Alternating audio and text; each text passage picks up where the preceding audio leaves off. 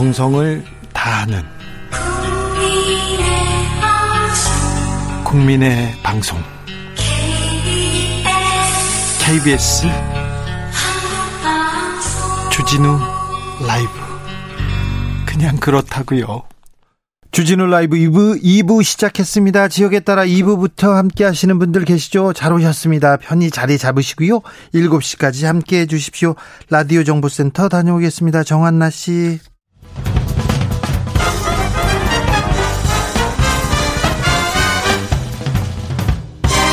훅 인터뷰. 모두를 위한 모두를 향한 모두의 궁금증 훅 인터뷰 20대 대선에서 우리가 놓치면 안 되는 문제 많습니다.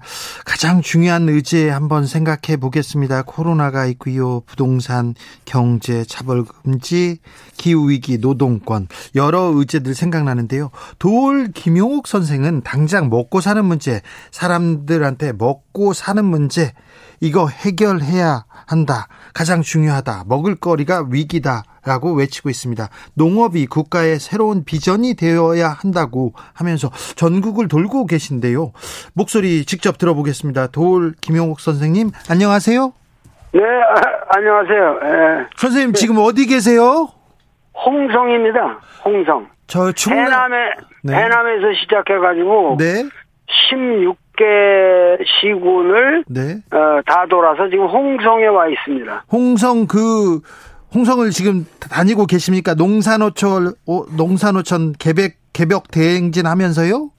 어, 그 각 가는 곳마다 네. 민회라는 것을 이렇게 옛날 동학 도들이 모여서 의논하던 국가 시책을 네. 어, 검토하던 것을 갖다가 민회라고 그랬는데 네. 우리도 지금 각 지역에서 민회를 열면서 네. 그거를 어 제가 하는 것은 이제 어떠한 해답을 제기하는 것보다 네. 문제를 발견해서 그것을 모든 사람에게 알리는 것 네. 그리고 지금 농산어촌의 현 주소가 무엇인지 네. 이런 것을 다니면서 제가 배우고 있습니다 배우고 네. 아, 이게 추운데요. 추운데 네. 지금 도울 선생님이 직접 이렇게 농산호천을 곳곳, 곳곳을 누벼야 되는 이유가 뭡니까? 그러니까 이게 농산어촌이라는 게 도시에 사는 사람들은 이것을 자기 문제로 인식을 해야 되는데 네. 왜냐하면 농산어촌의 모든 문제라는 것은 우리가 너무 도시 중심으로 모든 문명의 구조를 만들어 왔고 그것에 의해서 희생되었을 뿐만 아니라 도시 문명을 이룩하는데 기본적인 모든 인프라를 사실은 농촌이 된 거거든요. 예. 그런데 지금은 거기에 대해서 도시 사람들이 잊어버리고 책임을 안 지려고 그러고 도시에서 생기는 쓰레기라는 쓰레기는 다 다시 지금 농촌에다 퍼붓고 앉았으니까 이것은 단순히 농산 어촌의 문제가 아니라 우리가 살고 있는 문명의 구조적 어 잘못 이건 구조적 죄악의 문제를 저는 도저히 참을 수가 없어서 네. 현지를 댕기면서 네. 현지 사정이 과연 어떤지 네. 이거를 지금 다니면서 보고 있는데 네. 한마디로 그냥 죽고 싶어요. 어, 왜요? 지금 죽고 싶어요 나는. 내 가 해결할 수 있는 문제가 아니고 그거고 각지에서 그 쏟아지는 질문에 네. 모두 그 항변에 정당한 이유가 있고 그것을 우리가 정말 해결해야 하려면은 모두가 모두가 삶의 방식을 바꾸고 역사를 우리가 진행시켜왔던 방식을 근본적으로 바꾸고 힘을 합쳐야 되는데 정말 동학에서 말하는 대로 동기일체해야 되는데 예. 전부 이런 문제에 대해서 각자 위심, 자기, 자기 생각만 하지, 이런 보편적인 우리 땅이 어떻게 될 것이고, 이 국가가 어떻게 되고, 인구가 어떻게 될 거고, 지금 기후, 사실은 먹을거리 위기, 지역 위기, 지역 소멸이니 이런 문제들이 전부 이게 우리 국가의 사활이 걸린 문제인데, 네. 이것이 마치 농민들의 문제인 것처럼 국소적 로컬한 국소적인 문제인 것처럼 왜곡을 시키고 있어요. 예, 예. 그- 그러니까 괴로운 거죠, 제가. 야, 네. 그래도 선생님이 이렇게 그 내려가시면 어, 사람들이 반기고 그럴 것 같은데 현장 분위기는 어떻습니까? 유명한 사람들도 많이 선생님한테 어, 와서 같이 걷고 그랬다는데요.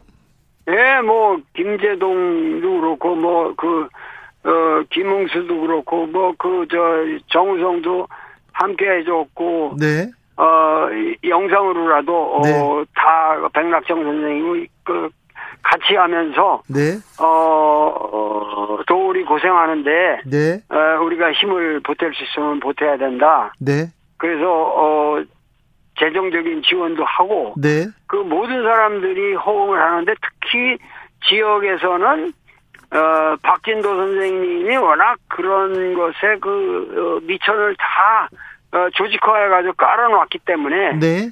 어, 가는 곳마다 어, 저를 갖다가 그 반겨주고 네. 그리고 저 개인으로서는 네.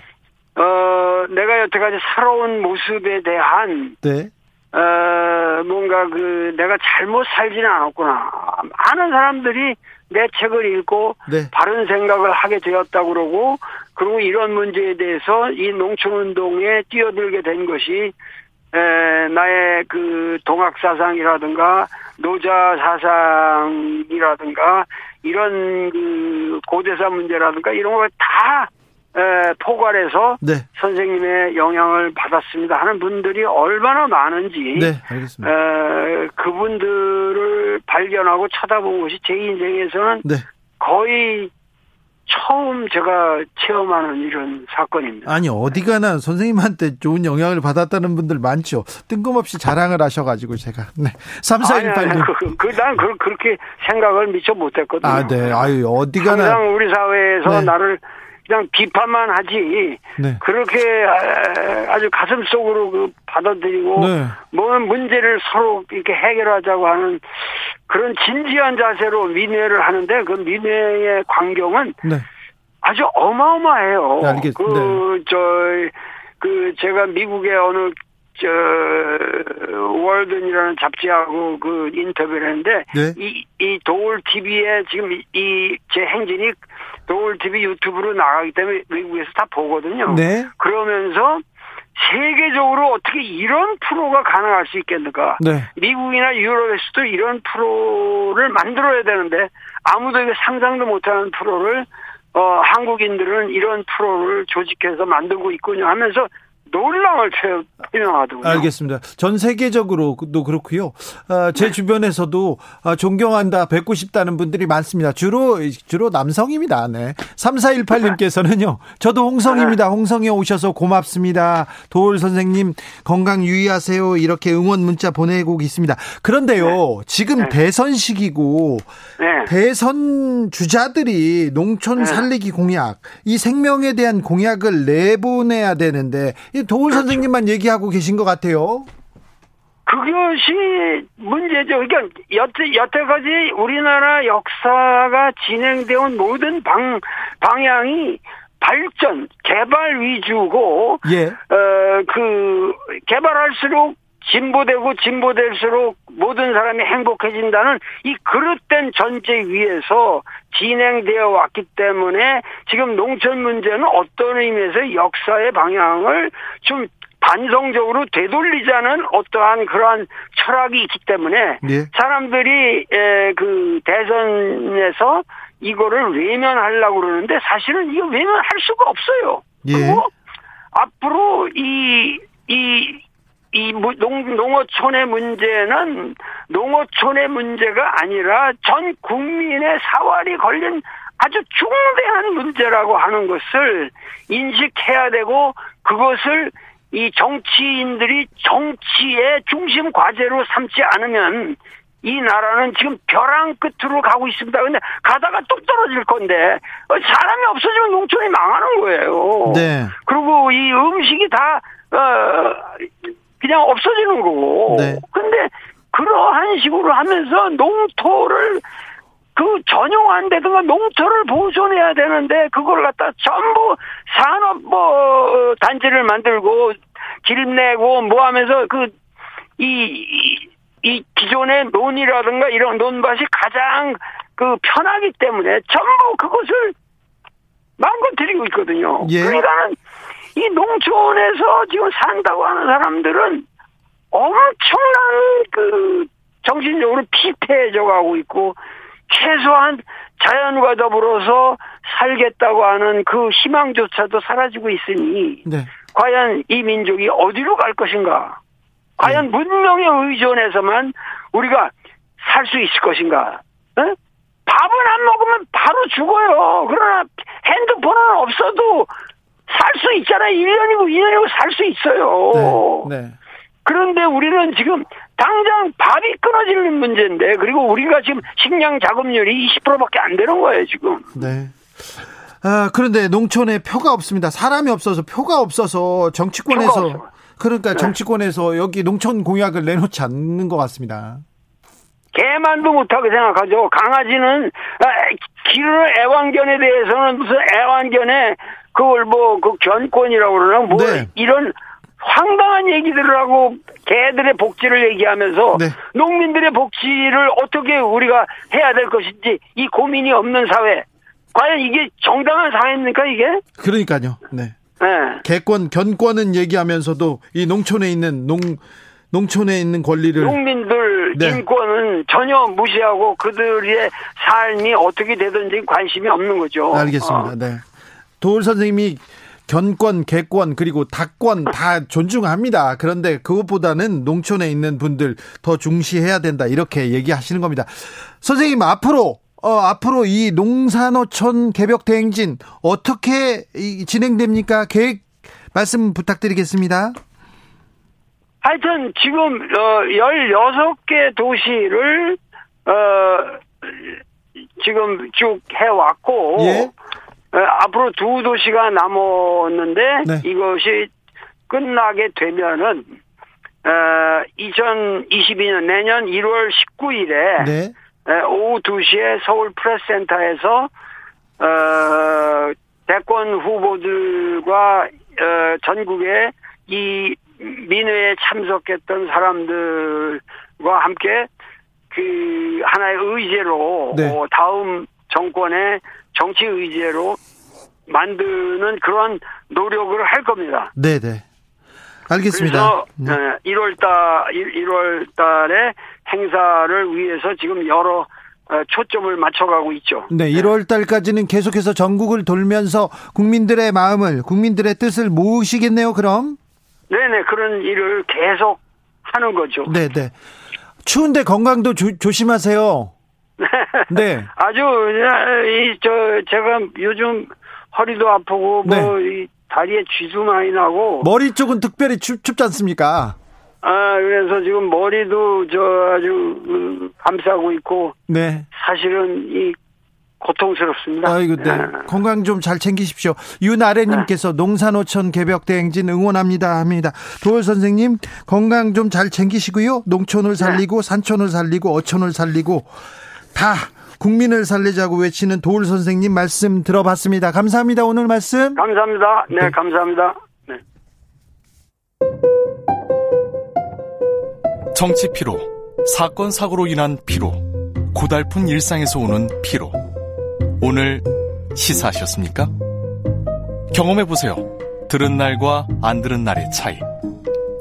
여러분의 피로를 날려줄 저녁 한 끼 시사. 추진우 라이브.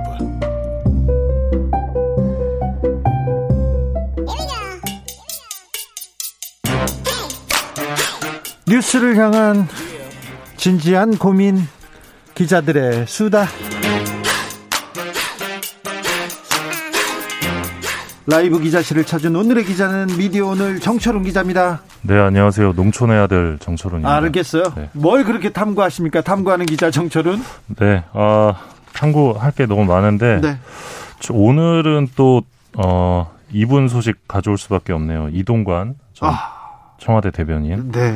어, 국민의힘 중앙선거대책위에서 네. 이분을 미디어 소통위원회 어, 특별위원장 어, 영입을 했습니다. 네. 저보다 훨씬 더 잘 아시죠? 네, 네, 동아일보 기자였고요. 기자 시절에서 갑자기 MB 쪽으로 가, 갑자기 MB 캠프로 갔었죠. 네, 이분은 이제 이명박 정부 시절에 있었던 언론 장악, 네. 특히 공영방송 장악과 관련된 어떤 핵심 인물로 이제 많이 지적을 받았고요. 네. 어, 이분이 지난 대선에는 반기문 캠프에 합류를 잠깐 했었습니다.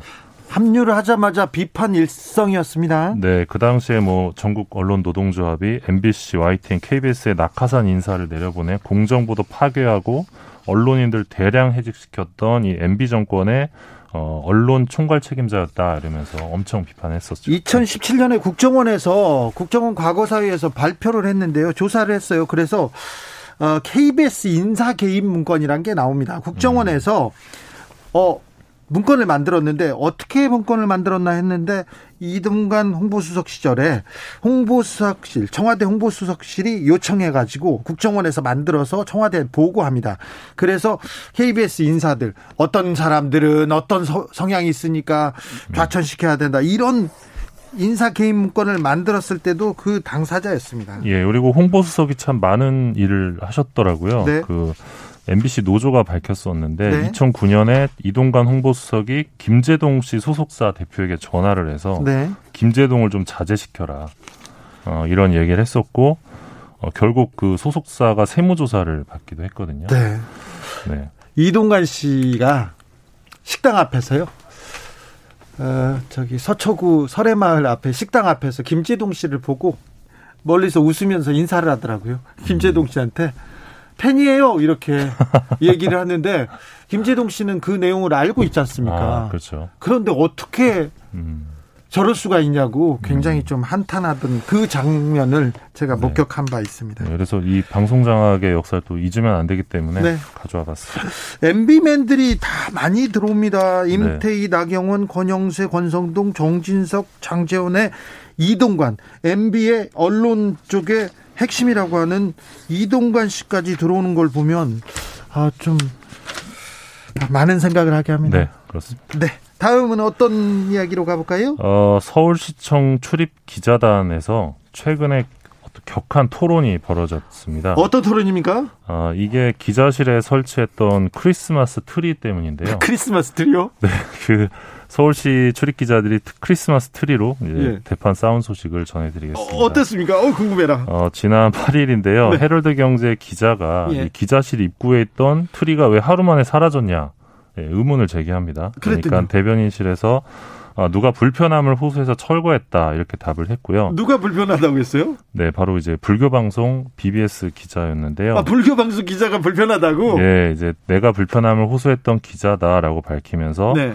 어, 대변인실이 기자단 동의 없이 임의로 트리를 설치했다. 근데 이 종교 편향 등 착오라고 판단해 철거한 것이다. 이렇게 밝혔고요. 네. 그러면서 국민 세금으로 특정 종교의 상징물을 설치해 차별을 유발하고 불편을 유발해서는 안 된다. 이렇게 불교 방송 기자가 아, 주장을 했습니다. 불교 방송 기자가요. 네. 예, 그래서 이제 네. 헤럴드 경제가 헤럴드 경제 기자가 이 독단적 행위에 용납이 안 된다. 예. 트리는 이제 종교보다는 연말을 상징한다 이렇게 반박하면서 서울광장에 있는 트리부터 먼저 철거하라 이러면서 막 트리를 원위치 시켜라 이렇게 싸움이 붙게 됩니다. 자, 트리 논쟁 어떻게 됐습니까? 네. 그래서 트리. 결국 그래서 서울시청 출입 기자단이 이걸 가지고 온라인 투표를 합니다. 네. 어 그래서 9일 오전에 기자실 내 트리 설치건으로 찬반 투표를 했는데요. 예. 어 이와 관련해서 한 출입 기자는 투표를 한다는 것 자체가 뉴스거리다. 웃기죠, 웃겨. 지금 할 일이 그렇게 없어요. 네. 그래서. 그래서 한, 한 기자는 이제 불참 의사를 밝혔고요. 예. 결국 이제 트리를 유지하자는 의견이 유리, 우세한 그런 결과가 투표 결과 나왔습니다. 예. 그래서 이제 간사가 절충안으로 이 트리를 기자실 밖에 있는 2층 로비에 내놓자 어, 이렇게 절충안을 내놨고요. 네. 결국 그렇게 트리 토론이 일단락이 됐습니다. 이렇게 끝났어요? 예, 근데 저희가 이제 이 관련된 기사를 어제 썼는데 네. 댓글이 좀 달렸습니다. 네. 댓글을 보니까 이 부처님의 자비와 예수님의 넓은 아량으로 세상을 바라 봐라 네. 뭐 이런 댓글도 있었고 네. 부처님 오신 날에 기자실에 연등을 달아주면 되는 것 아니냐 뭐 네. 이런 다양한 의견이 있었습니다. 아, 제 아는 스님 중에는 그, 그 크리스마스 전후에 트리를 만들어 가지고요. 만들고 목사님이나 신부님한테 전화하고 축하드린다고 이렇게 얘기하는 분들도 있습니다. 그러니까 다른 제일, 예, 제일 황당한 거는 왜 기자들이 그렇게 할 일이 없냐라는 네. 댓글이 제일 많았습니다. 그렇죠. 느티나무님도 그런 걸로 싸울 시간에 취재를 하셨으면 참 이걸 가지고 싸우십니까? 네, 아이고 이런 거 가지고 투표를 하고. 네, 기자단에서는 이런 일도 종종 있습니다. 네, 매우 중요한 네, 기자의 동정이었습니다. 아주 중요한 네, 내용이었습니다. 다음 소식은요? 네, 미디어 오늘이 한국 광고자율 심의기구의 에서 집계한 2020년 기사용 광고 심의 전수 조사를 했는데요. 네, 예, 이거 중요합니다. 네, 지난해 기사용 광고는 이제 어, 그러니까 이 심의 기구가 찾아낸 것만 6,979건이었는데 네. 2019년 5,517건에 비해서 1,462건 늘어난 수치 계속 늘어나고 있네요. 습니다 근데 이게 그 종이 신문 잡지 포함한 이제 오프라인 중심의 118종 매체만 대상으로 한 거기 때문에 네. 인터넷까지 합치면 사실 어마어마하죠. 더 많겠네요. 네. 네. 더 그래서, 많죠. 그래서 독자분들이 체감하는 기사용 광고는 훨씬 많다 이렇게 일단 보셔야 되고요. 예. 그리고 중앙일간지 중에 어, 적발 1위는 조선일보였습니다. 조선일보입니까? 어, 조사 결과 2020년 한 해 동안 910건의 기사형 광고를 지면에 내보낸 것으로 나타났습니다. 매일 매일 기사를 볼 수 있어요. 저도 이 신문을 보지 않습니까? 매일 서너 개, 서너 개 이상의, 어, 광고인데, 분명히 광고인데 기사로 나온 그런 내용들을 볼, 볼 때마다 좀, 아, 이건 아닌데 하는데 많이도 썼군요. 네, 최근에도 조선일보의 기사용 광고, 그 영업 실태를 확인할 수 있는 공문이 하나 발견이 됐는데, 네. 이제 기업체들에게 이제 조선일보가 공문을 뿌린 겁니다. 네. 내용을 보면, 비즈앤 CEO 특집을 해주겠다. 네. 2022년 1월부터 2월에 개재될 예정이고 가격은 500만 원이다. 아이고. 이런 공문이 또 돌더라고요. 그걸 기업체다 이렇게 보내는 거예요? 예, 공문을 보내는 거예요. 기사 부가... 써줄 테니까 광고해라 이렇게. 예, 부가세는 별도고요. 부가세 별도입니까? 예, 그렇게 해서 500만 원을 주면 네. 이제 CEO 동정, 기업 동정을 실어주는 거죠. 홍보기사 지면으로. 아 인터뷰도 그러면 지금 기사형 광고인데 숨어 그렇죠. 있는 인터뷰도 많겠네요. 네, 맞습니다. 그리고 조선일보는 이 500만 원짜리 보도 효과로 이 CEO와 기업의 신뢰도 상승이라고 밝히기도 했습니다. 아, 참. 네, 그러니까 이런 식으로 장사를 하는 거죠. 장사죠, 네, 장사. 그러니까 저열하게 돈을 벌고 있는 건데 네. 이런 관행들이 좀 사라져야 된다고 봅니다. 그리고 아니 근데 좀 이런 내용이 있으면 좀 징계를 하거나 이건 안 된다 이렇게 따끔하게 경고해야 될거 그게 원래 이제 신문법상 기사용 광고에 대한 과태료 조항이 있었는데 이명박 정부 때 없앴고요. 네. 그래서 지금 더불어민주당에서 이걸 살리려고 지금 하고 있는데 네. 아직 예, 본격적인 논의는 좀 또 이런 얘기를 하면 또 언론 탄압이라고 또 언론사에서 하겠죠. 네, 뭐 물론 이제 조선일보만의 문제는 아니고요. 네. 매일경제가 이제 2020년 기준 634건, 네. 한국경제 629건, 2위와 3위였고요. 예. 뒤이어서 중앙일보, 파이낸셜 뉴스, 아시아투데이, 동아일보 순으로 기사용 광고가 많았습니다. 예. 아무튼 뭐 좀 과태료를 내게 한다던가 아니면 명확한 좀 규제가 있어야 될 것 같습니다. 네, 법령을 좀 만들어야 됩니다. 네. 이거 국민들을 속이는 겁니다. 예. 아니 유튜버들 뒷광고한다고 그렇게 비난하고 비판하던 언론사들이 자기네들이 버젓 앞광고 아닙니까 이거는. 그렇죠. 근데 네. 이거는 이거는 비판받아야 되는데. 그러니까 연합뉴스가 기사형 광고 건으로 포털에서 퇴출이 됐는데 네. 연합뉴스가 억울할 수밖에 없는 게 억울하죠. 바로 이런 대목 때문이에요. 억울하죠. 우리보다 네. 저 사람들은 더 많이 했는데 그렇죠. 왜 네. 나만 잡아 이 어. 그렇죠. 저 연합뉴스가 잘한 건 아닙니다만 네, 왜 그렇죠. 우리만 그래 이렇게 얘기할 만하네요. 네. 네. 자 마지막 소식은요? 네, 홍선근 머니투데이 미디어그룹 회장, 네, 네 50억 클럽, 클럽 네. 예, 홍모 씨가 드디어 홍선근으로 밝혀졌고 네. 이제 보도가 좀 나왔는데 네. 어, 정작 머니투데이 기사에서는 이 홍선근 실명을 찾을 수가 없고요. 홍선근 회장 머니투데이 회장인데요. 저 뉴, 뉴스원, 뉴시스도 같은 계열사라고 보면 되죠? 네, 맞습니다. 네. 어, 관련해서 오늘도 한번 찾아봤는데 네. 어, 뉴스원도 역시 홍선근으로 관련 기사가 전혀 없고요. 뉴시스 딱 한 건 있더라고요. 그래요? 네. 뉴시스, 뉴스원, 머니투데이 다 홍선근 회장 관련된 기사가 없고요.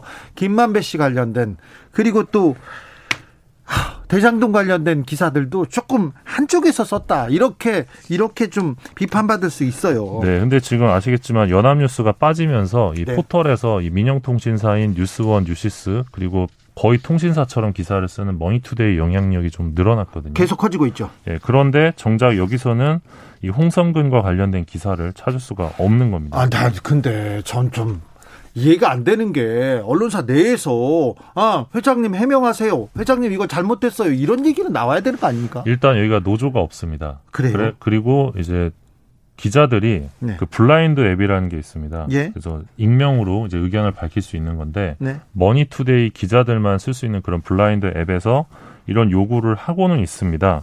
어, 홍선근 해명하라 이런 분노의 댓글도 좀 있는 상황인데 이게 올라올 때마다 누군가의 신고로 또 삭제가 되고 있다고 합니다. 아 그래요? 예. 그래서 지금 기자들 사이에서는 이제 익명으로 밖에서 회사 이름 말하기도 부끄러울 정도다. 네. 지친다. 내부에서 썩어가고 있는데 위에서는 귀를 닫고 눈을 감았다. 퇴사밖에 답이 없는 조직이다.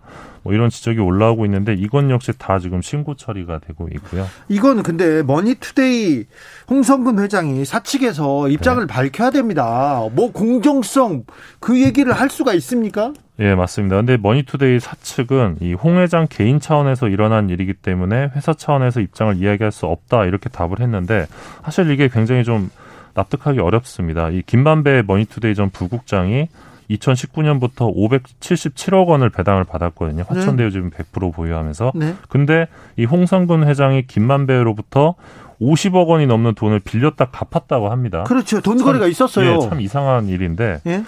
그러니까 머, 머니투데이 기자들 입장에서는 도대체 이게 어떤 일이냐 해명을 해야 되는 거죠 회장이. 예. 근데 김만배 씨는 물론 또 법조팀장이었던 배성준 씨, 배성준. 예, 그 두 사람에 대한 어떤 진상 조사 전혀 없고요. 예. 내부 징계도 전혀 없었고 회장 C 사주 사주는 전혀 해명하지 않고 있어요. 네. 그러니까 이거는 사실 머니투데이라는 언론사가 가지고 있는 영향력을 고려했을 때 굉장히 좀 문제가 있는 대응인 거죠. 그렇죠. 법적으로는 어떻게 되는지는 몰라도 진상은 이렇습니다.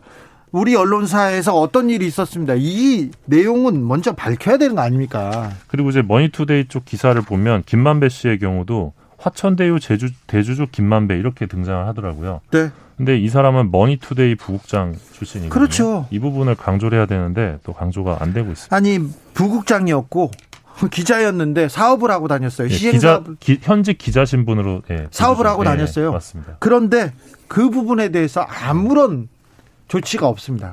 자, 예, 이게 하다못해 반성문이라도 회사에서 나와야 되는데 회사 아, 회사에서 부럽- 전혀 없습니다. 부럽다는 얘기만 많이 나오더라고요. 네, 참 신기한 일입니다. 머니투데이 홍선근 회장님 얘기하셔야 됩니다. 언론사를 하시면서 공정과 사회 불편부당을 얘기하면서 자기의 이 허물에 대해서는 입 닫고 있으신 거 이건 말이 안 되는 것 같습니다.